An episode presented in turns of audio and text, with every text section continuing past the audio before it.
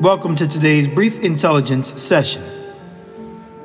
Today we are briefly discussing scientists propose creating human antennas for 6G technology.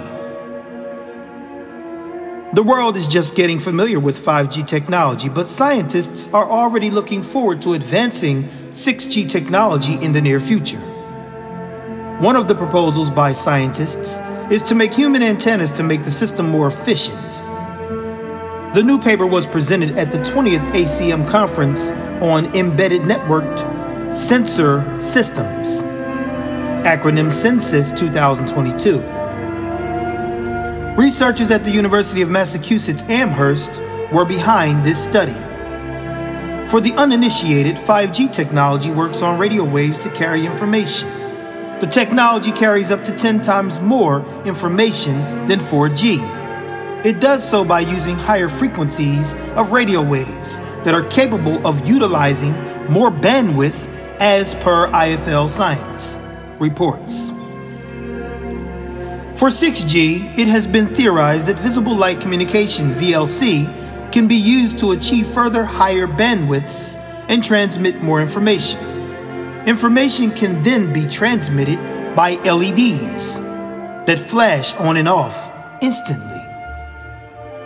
VLC is quite simple and interesting.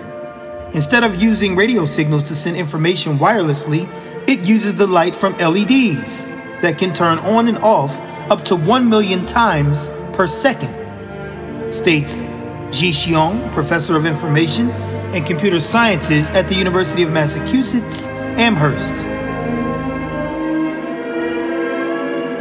Anything with a camera says Mr. Xiong, like our smartphones, tablets, or laptops, could be a receiver, Xiong added. However, there is one drawback with this method. There is a lot of energy leakage in the form of radio waves called RF signals. In other words, the technology is not yet efficient since a great amount of energy is lost to the environment. For the study, researchers tried different ways to reduce the loss of leaked RF signals by capturing and harnessing them for another purpose. After a lot of experimenting, researchers found the ideal design. A copper coil that could be attached to different things, including walls, phones, laptops, and even objects made of plastic, cardboard, wood, and steel. The most effective way the researchers found was wearing a simple coil of copper wire as a bracelet on the upper forearm of a person, of a human being, turning a human being into a 6G antenna. Anyway, continuing. Costing less than 50 cents, the device could act as a receiver and use the captured power to support different sensors for instance, on body health monitoring sensors. Ultimately, we want to be able to harvest waste energy from all sorts of sources in order to power future technology, added Xiong. While all this talk is still theoretical, at least that's what they're telling you, the public, it is a testament to human ingenuity.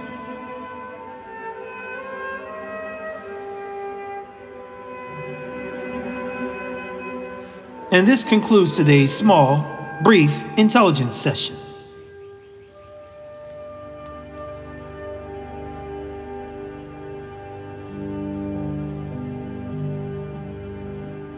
So now we're talking about 6G technology.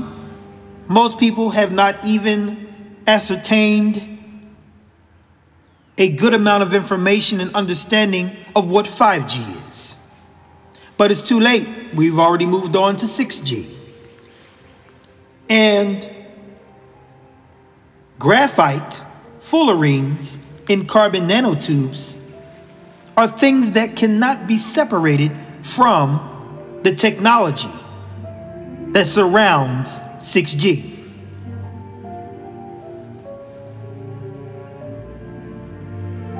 Yeah, we have some other stuff we'll discuss going forward because all this ties into the fourth industrial revolution.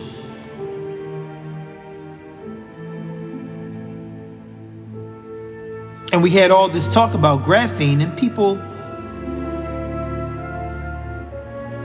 they dismiss it because they don't understand it.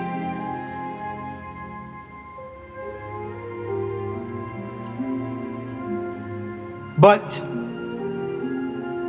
sometimes what you dismiss can be the very thing and culprit that destroys you.